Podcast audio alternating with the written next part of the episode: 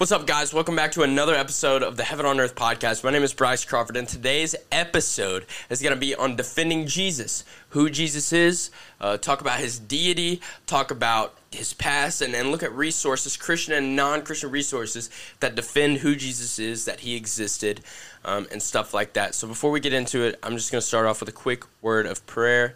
Um, so, Father, we thank you for this day. Um, I thank you for another breath of life. I thank you for whoever is watching or listening to this. And so, Father, I just pray um, that you give me a spirit led tongue and that every word that comes out of my mouth is glorifying to you. And we know it's from you, Father. So, thank you for another breath of life. Thank you for, for leading this podcast and video. Um, and, and I just pray for a safe, great rest of the week, great weekend, and that you'll touch the hearts and ears that listen or watch this. It's in your name that we pray. Amen. All right, let's get into it. So, I want to start off with who Jesus is. Jesus was a Jewish man and he was born of the Virgin Mary. This is very essential. Um, this is very essential to who Jesus is and his deity because the fact that Jesus was born of a Virgin Mary means that he didn't inherit sin. He's born of a virgin. So, as we know, like in, in Genesis, when we see um, the the consequences of biting into the apple and giving in and allowing sin to enter into the world. Um, we inherit sin through sex. Um, because when a man and a female have sex, we inherit sin through that. But because Jesus being born of a virgin, um, there is no sin inheritance from that. So that, that immediately talks about Jesus' deity. The best way to describe Jesus' deity is through this very simple theology term called the hypostatic union. That's where Jesus was both 100% man and 100% God. Um, and I think this is key because I'm going to be completely honest with you. If Jesus wasn't 100% God, then his sacrifice would mean absolutely nothing. Because if, if Jesus didn't have deity, and if Jesus wasn't God, then his sacrifice, he wouldn't have been able to bear all the sins of the world and be able to forgive them. And we'll see later on that he was someone that literally forgave sins, not only through his death on the cross and resurrection, but we see him forgive sins. Like later on in this podcast, you'll see me talk about how he forgives sins later on in, in the Bible when he heals people or when people encounter him because of their radical faith to him. Um, so that's just the key thing. We must understand that Jesus being 100% man and 100% God allows his sacrifice um, to take on the weight of the world and allows him to forgive sins. Because if he's not 100% God, like I said earlier, then his sacrifice means absolutely nothing. Now, that's just a little bit about Jesus, but the foretelling of Jesus, people think that the Bible doesn't talk about Jesus at all in the Old Testament. That is an Ab- that is absolutely false. One of the things that actually hurts my brain to understand is like how obvious it is that Jesus is the Son of Man and the Son of God. Like it's so obvious to me when we see it in the New Testament. I'm like, how did these people not understand? Like the Pharisees or the people that persecute him or the people that don't believe in him. Like how do they not understand that that he's literally fulfilling prophecies in from the Old Testament? Um, just some big ones um, it's going to be Genesis 5. There's a genealogy in Genesis 5 that goes from Adam to Noah. Um, and it's and it's kind of randomly put in there, um, but it's very key um, because it, that genealogy actually links to the Matthew genealogy. It, it talks about um, in in Matthew, if you look at the genealogy where it ta- where it links to Jesus, that genealogy in Genesis is very important for the one in Matthew because it allow it allows that connection there and it shows that. Um, another one is just Isaiah 14. I mean Isaiah 7 14, and we see that the virgin Mary, we see the virgin birth from Virgin Mary, and the name being Emmanuel. Um, that label towards Jesus. Now these are just two very simple, um, very big um, predictions and foretellings of Jesus. But there is tons more, and you'll see in the video, like I'm showing a video of multiple other sources that prove that Jesus is, is the Messiah from Old Testament prophecies being fulfilled all throughout the New Testament and like ways that Jesus fulfilled them. Another thing that I think is very cool is is that in that genealogy in Genesis 5, there's something very interesting right there. So the Hebrew translation of all the names in that genealogy predicts Jesus as well. And you guys might think this is very cool. Um, so I'm just going to list, list off the names real quick that predict it, and it forms a sentence. Um, so the names are Adam, Seth, Enosh, Kenan, Mahalalel, Jared, Enoch, Methuselah, Lamech, and Noah. All those names in order with the Hebrew translation of the names create a sentence that says, A man appointed mortal sorrow, the blessed God shall come down, teaching his death shall bring the despairing rest or comfort. That is. A, I, that that just blows my mind. The genealogy in Genesis 5, the Hebrew translations of the names literally predict the foretelling of Jesus' death and the freedom we find in it. So I just think that's very interesting, and there's so many more different things that Hebrew translations of of words. Like a lot of people forget that the Bible doesn't just cater to America, so that we forget that. And so when we look at it, was translated from Hebrew and Greek, and when we look at the Hebrew and Greek translations, and we see the deeper meanings behind stuff sometimes. Um, so those are just little little bits and pieces that foretell Jesus that that just kind of foretell Jesus's um, coming, his birth and death and resurrection. So those are just really cool.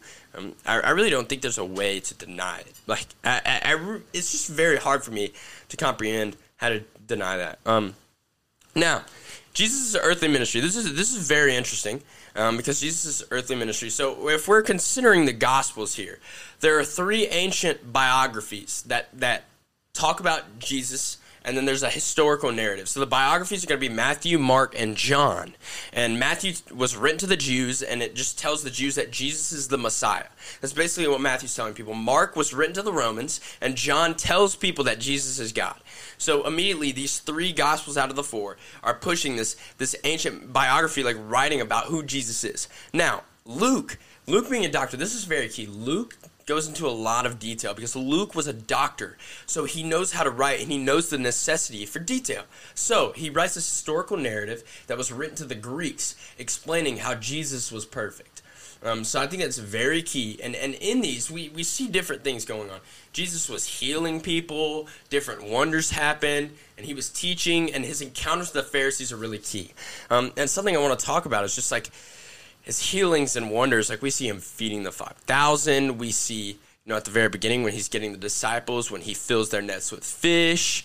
We see him calm storms. We see him heal lepers and stuff like that. And so I just think that's that's just very beautiful. Um, the power that Jesus has and our and just our ignorance towards it as human beings. Um, like Jesus is literally God, because when we see something supernatural happen, we must realize that it's. I mean, it's it's from the supernatural. We have to realize it's nothing from this earth. Like eh, we we can't look at something like a wonder or a healing or something like that. I had a personal healing and I knew immediately like this can't just normally happen. This doesn't normally happen at all. So it has to be from God. Now, again, I want to clarify something. Not everything supernatural is from God. There are many things, especially New Age, crystals, manifestation, tarot cards, stuff like that. There's a lot of supernatural stuff that isn't from God. But when you see something supernatural, you must realize that there's nothing on this earth, physically, anyone on this earth that can make that happen um, without the help of something supernatural or someone supernatural. Um, so that's very amazing. Now, the biggest issue is Jesus and his deity. Jesus and his deity is very key. Um, so these are some certain things that happen. Jesus literally made direct claims all throughout Scripture. Uh, when he would talk to people in John 10, 25 through 33, he tells people, I and the Father are one. like he tells people, like, I'm, I'm God. Uh, that we see the Trinity um, Father, Son, Holy Spirit. God the Father, God the Son, God the Holy Spirit. Like he's saying, telling people, like, I and the Father are one. Um, another one is John 8, 19, where it says, If you knew me, you would know my Father also. And John 14, 8 and 9 say, Whoever has seen me has seen the Father. he's making direct claims that he is God, and this upset a lot of people. Um, but like I said earlier, his, his abilities to heal and his abilities to do things that no one else could just goes to show that he is God, that he has deity. Um, even on his trial, uh, one one funny thing is like the the people when they were putting Jesus on trial, they were trying to find people um, to condemn Jesus, so they would have something to put him on trial for, but nobody would because nobody could find a legitimate reason why Jesus should be put on trial. So they put him on trial for blasphemy. Um, uh, they, they said they claimed he was a blasphemer, um, and we see that he's not on trial for his actions but he was on trial for claiming to be God, even though he is God. And his defense was that he is God and he's not a blasphemer. He tries to tell these people. Now, blows my mind, still blows my mind how in the Old Testament it predicts all of this stuff happening. All of this stuff happening. And yet, it still happens, it goes through because nothing can interfere with the sovereign will of God things we pray for and things that, that we ask God for can align with the sovereign will of God, but nothing can alter the sovereign will of God, which I think is very interesting. So, yes, when Jesus was on trial, his defense to all the claims were, well, I am God. I'm not a blasphemer. Like, I'm trying to tell you guys, like, I am, I am God. So that was very, very awesome. And, and some of his indirect claims, like him not directly speaking it out, was he would accept worship um, John 4 tells us that we should worship in truth and spirit. And so, like a lot of times we see throughout, you know, I'll give examples, but like in Matthew 8, there was a leper that praises God, that praises Jesus after um, his after his healing. There was a blind man in John 9 that praises Jesus after his healing. Um, the sister of Lazarus in Mark 14 and Matthew 26 do it. Um, the, now, one of my favorite stories is in Luke 7 with the woman and the and the the alabaster flask of ointment. I think it's very beautiful because I, I want you to think about this. I'm going to emphasize this real quick.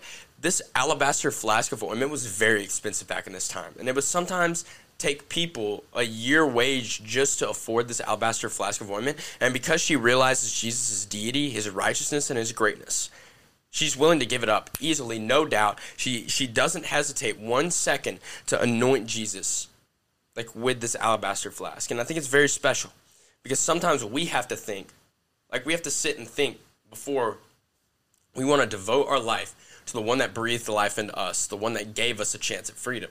Like we have to sit there and think about giving that up. When this woman immediately understands the weight of Jesus and it's like, yeah, I'll give up one of the most expensive things I own to anoint Jesus with it.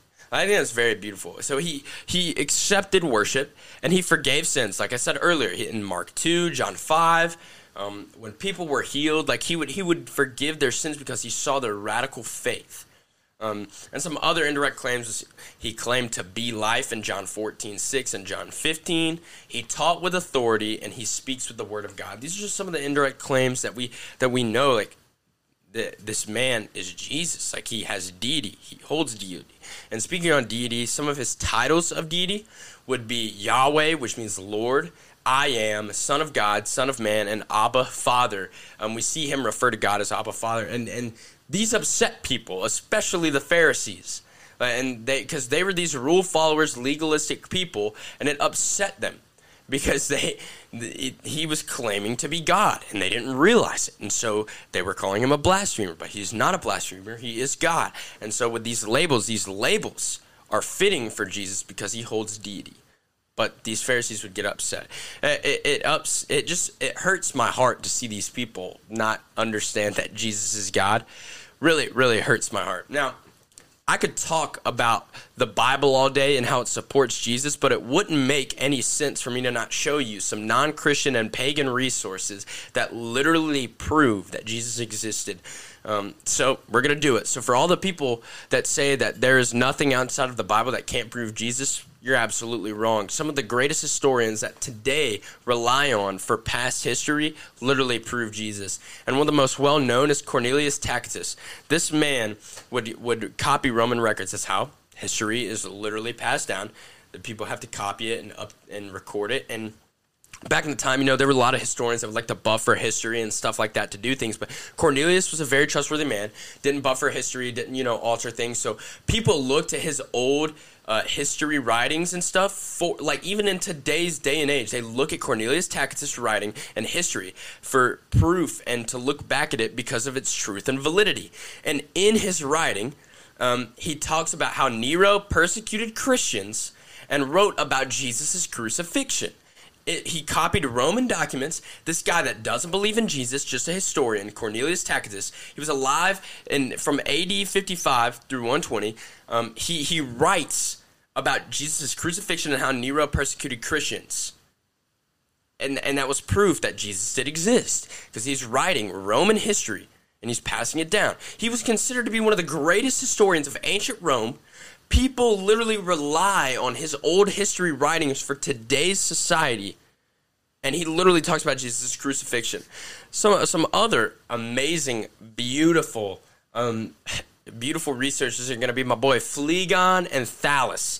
These guys are incredible. AD 52 and AD 80 through 140. These guys um, wrote. So Thallus um, confirmed this strange darkness. The Bible talks about how there was this like strange darkness when Jesus was crucified, um, and he confirms that there was a strange darkness on the afternoon that Jesus was crucified. Um, and he wrote a lot of Mediterranean history um, from the Trojan War and everything throughout his time, and so like he was a very valid historian, and he wrote about how there was a strange darkness on the afternoon that Jesus was crucified. And my boy Phlegon, he was a Greek author and he wrote about the strange darkness as well. And he gives a date and time, the 202nd Olympiad from noon to 3. Now, this is this is what I also think is crazy. He also mentions an earthquake, which it talks about in the Bible as well. But his excuse for the darkness was a, in a, a solar eclipse, which blows my mind. I've seen a solar eclipse myself. It happened in school, and historians and scientists know solar eclipses don't last from noon to 3. They last three to five minutes, maximum maybe 10 minutes, not super long. So it was it would have to be impossible, impossible for for an eclipse to happen. And on top of that, scientists and historians retract the location of planets and the sun and the moon all the way back to this 202nd Olympiad. And the sun and moon were nowhere near each other for a solar eclipse to happen. So that disproves the solar eclipse theory there.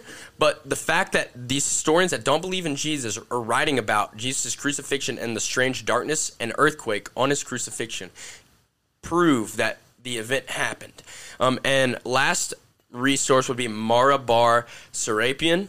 Um, she compares Jesus to Socrates and Pythagoras, two very well known um, influences um, within history and she says Jesus was the wise king and that he lived on his, in his teaching which he had given. He he would live out the teaching that he gave.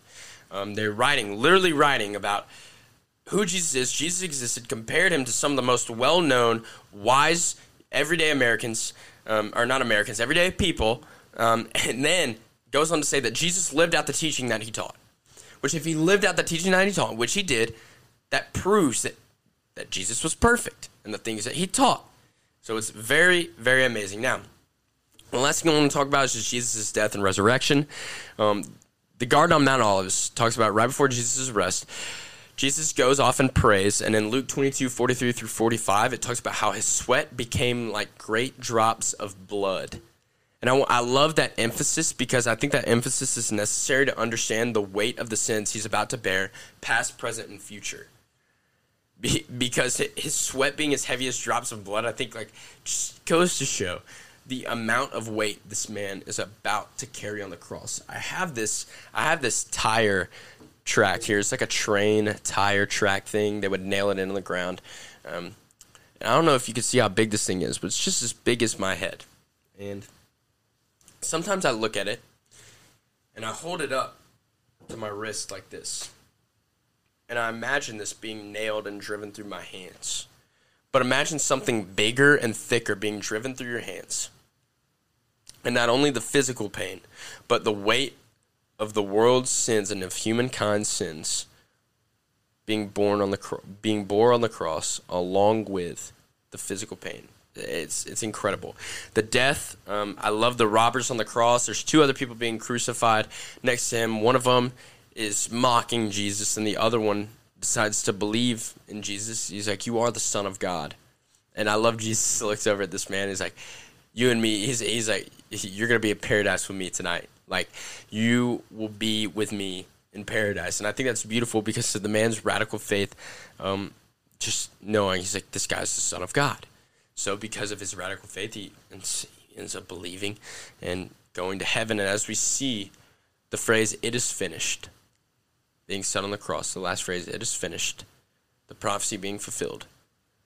Now, giving all of humankind after this death and resurrection the opportunity of freedom through Christ. And like I said, it goes on to talk about the earthquake in Matthew 27 through 2754 that we talked about earlier. And then the resurrection, um, we see Jesus meets with all the disciples, and we see doubting Thomas, where Thomas put his hands in the holes and realized, oh man, Jesus, you actually did resurrect, you conquered death. And then we see the Great Commission go out and tell these people, and tell the disciples, and and, all, and a commandment to all of us believers as well to go spread the gospel. And we see some of the greatest gospel presentations all throughout Acts and persecution, and it's incredible. It's an honor to be persecuted for Jesus. Um, all in all, I, I really think there's too much proof to deny Jesus, and there's so much more proof that I didn't even talk about in this episode. Um, but man, I'm just really excited and hope that there are some facts and things that you can use that I talked about to combat um, to combat people that argue with you about Jesus. And I will put this note sheet out. If you want the note sheet, I will put a link to it. You guys can totally have it and use it, look at it. Really cool. Um, Guys, I love you, and, and, let me pray real quick. So, Father, thank you for this day. Thank you for allowing me to speak and speak through me. So, I just pray that we have a safe, great week, and that the people who listened and their hearts that were tuned in, Father, just allow them to use the knowledge and wisdom from this podcast episode or this video that they watched to impact other lives, that they may be equipped and go out and defend Jesus' name. So, Father, we love you and we praise you. We thank you. It's in Jesus' name. Amen. Guys, thank you so much for paying paying attention and watching and listening to this Heaven on Earth podcast, episode three. You guys stay safe, stay great, and new episode next Thursday. Thank you guys.